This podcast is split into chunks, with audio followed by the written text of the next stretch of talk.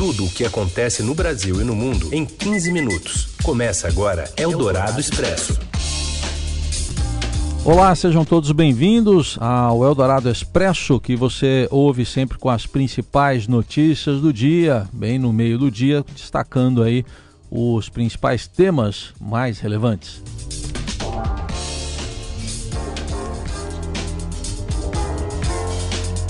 E você acompanha tudo primeiro no FM 107,3 Eldorado, já já também formato de podcast nessa parceria da Eldorado com o Estadão.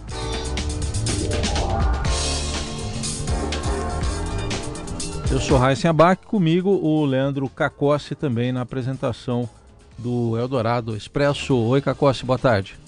Boa tarde, Raíssen Abac, boa tarde ouvintes, mais um Eldorado Expresso no ar. E vamos aos principais destaques desta quarta, 2 de dezembro de 2020.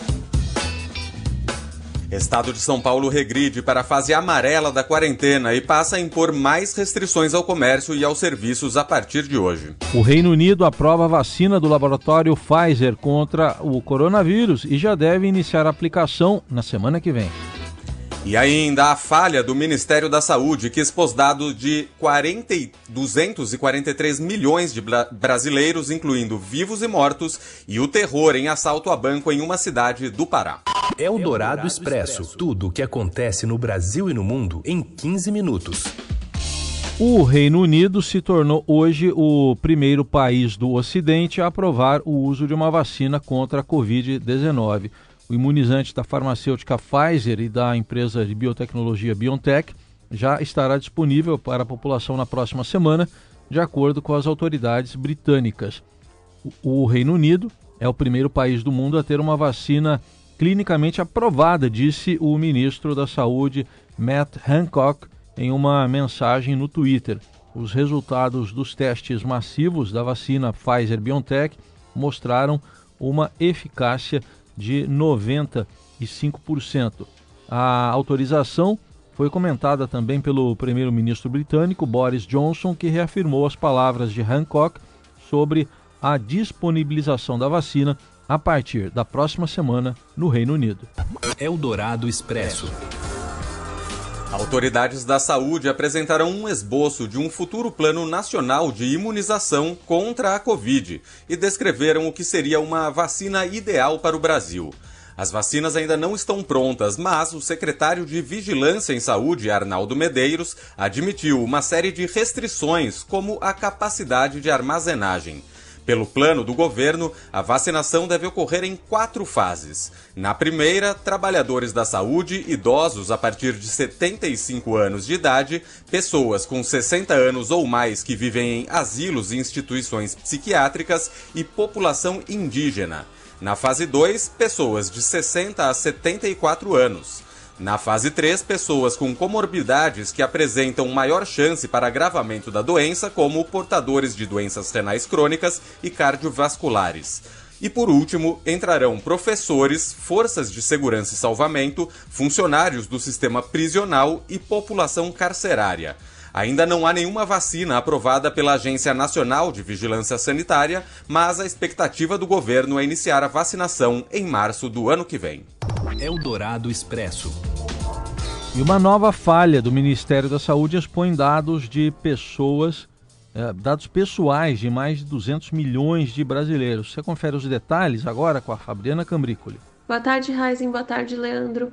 Hoje a gente revelou no Estadão mais uma exposição indevida de dados de milhões de brasileiros por causa de um erro, uma falha de segurança nos sistemas do Ministério da Saúde. Dessa vez, ficaram expostos na internet por seis meses dados de mais de 200 milhões de pessoas. Basicamente é toda a população do Brasil, né? Na verdade são 243 milhões de registros. E por que, que esse número é maior do que o total de habitantes do Brasil? Porque tem dados ali até de pessoas que já morreram. Dessa vez o que aconteceu, as credenciais de acesso a um sistema do Ministério da Saúde, quer dizer, login e senha, ficaram indevidamente expostas num trecho do código de programação é, do sistema que fica visível a qualquer usuário. Então, se você entrasse no sistema da, do Ministério, que é de notificação de casos de Covid, tem uma função né, nos navegadores que você pode inspecionar o elemento, ou seja, você consegue ver parte do código de programação é, que foi feito para criar aquele site. Então, no meio desse código, tinha ali a senha para acesso a esse banco de dados com mais de 200 milhões de pessoas. O pior, é importante ressaltar, é que o Ministério da Saúde já tinha sido alertado em junho sobre uma outra falha de segurança nesse mesmo código, desse mesmo sistema. Na época, a ONG Open Knowledge Brasil, ela verificou uma falha num outro trecho desse código que também deixavam expostos dados pessoais e alertou o Ministério por meio de uma denúncia na ouvidoria do governo federal. O Ministério, na época, corrigiu essa outra falha mas não viu que tinha outros problemas nesse mesmo código. E aí isso ficou aberto durante seis meses. É, entre as pessoas que tiveram dados expostos, tem todas as autoridades, o presidente Jair Bolsonaro, os presidentes da Câmara e do Senado, o presidente do Supremo Tribunal Federal também, o ministro Luiz Fux.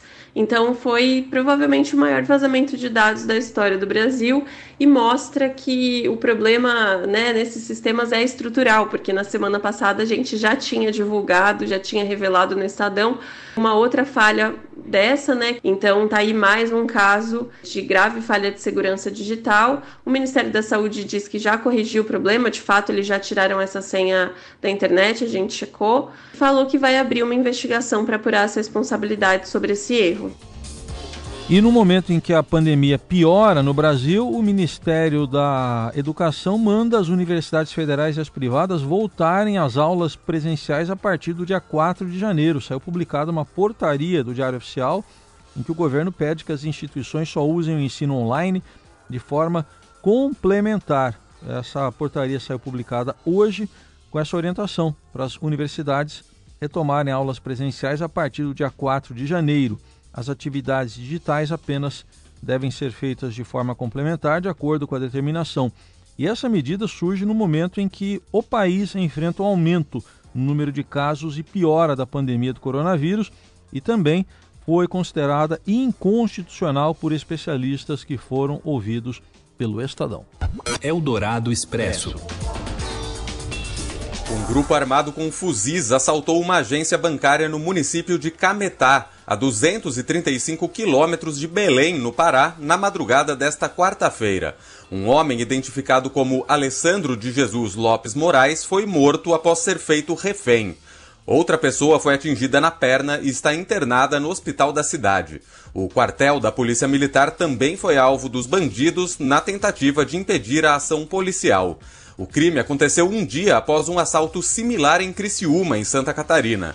Moradores foram feitos reféns na praça central da cidade. Nas redes sociais, vídeos mostram os momentos de terror. O governador do Pará, Helder Barbalho, acionou a cúpula da segurança pública do estado para cuidar do caso. Nós não descansaremos enquanto não esclarecermos e prendermos aqueles que trouxeram pânico para a cidade de Cametá. Eldorado Expresso. A gente volta a falar da pandemia do coronavírus porque o estado de São Paulo entrou na fase amarela da quarentena de novo, regrediu a partir de hoje. Saiba, saiba o que muda com o repórter João Quer. Bom dia, Heisen. Bom dia, Leandro. Começa a valer a partir de hoje, quarta-feira, o novo decreto do governo de São Paulo que impõe todo o estado na fase amarela do plano de contenção para a Covid-19. Essa fase 3 é mais restrita que a verde, na qual a capital se encontrava antes, mas ainda permite flexibilização das regiões. As principais medidas impostas nessa fase são a redução do atendimento na maioria dos setores para apenas 40% da capacidade total, enquanto academias e centros esportivos têm diminuição para 30%. Shoppings, bares, restaurantes, lojas e comércio de rua agora só podem funcionar por 10 horas diárias e com horário de encerramento das atividades às 10 da noite, no máximo. Eventos e estabelecimentos culturais também estão proibidos de receber clientes em pé, regra que continua valendo também para o setor gastronômico. Para conferir a lista completa do que muda no estado com essa nova fase, o ouvinte pode acessar o portal do Estadão. Eldorado Expresso. Seu dinheiro em ação. Os destaques da Bolsa. Hoje com Felipe Saturnino. Boa tarde, Felipe. Boa tarde, Leandro. Tudo bem? Boa tarde, Heisen. Tudo certo. Essa é uma quarta-feira não muito feliz para o mercado financeiro? Pois é, Leandro. As coisas mudam rápido nos mercados, né? O Ibovespa até chegou a ter, a ter perdas até agora há pouco, mas agora aponta levemente para cima. De qualquer forma, parece que vai ser um dia muito instável para o Ibovespa. Neste exato momento, o principal índice da Bolsa Brasileira opera aí, perto da estabilidade em uma alta muito leve de 0,07%, cotado aos 111.500 pontos. O ambiente é negativo no exterior, Leandro, e os investidores por aqui também aproveitam para realizar alguns lucros após os ganhos auferidos no mês passado e também ontem, né, quando o índice subiu aí 2,3%. Do ponto de vista local, há uma notícia né, aí do mundo corporativo que explica um pouco o peso negativo com que o Ibovespa tende a lidar hoje. Né? A Vale anunciou pela manhã que reduziu aí a projeção para a produção de minério de ferro em 2020. A empresa passou a projetar aí uma produção de 300 milhões a 305 milhões de toneladas de minério de ferro neste ano, o que é abaixo da faixa de estimativa prevista anteriormente. Essa informação desanimou um pouco os investidores, ainda mais em um período em que o minério de ferro tem se valorizado muito na China.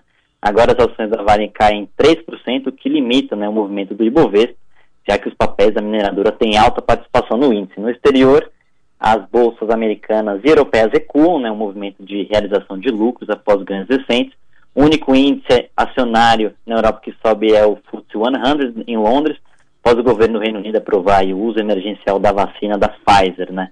Por aqui, notícia do jornal Globo de que o presidente Jair Bolsonaro desistiu do reino da cidadã e optou por retomar o Bolsa Família em janeiro, reduz o risco fiscal, né, precificado ali nas taxas de juros futuros, que neste momento caem muito forte, Leandro. Muito bem, e para seguir acompanhando as notícias desta quarta-feira do mercado financeiro, é só acessar o site do Seu Dinheiro, certo? Exato. Acesse seudinheiro.com, lá você tem acesso a matérias sobre finanças pessoais, mundo corporativo e também, claro, o fechamento dos mercados. Obrigado, Felipe. Obrigado, um abraço. Você ouve Eldorado Expresso.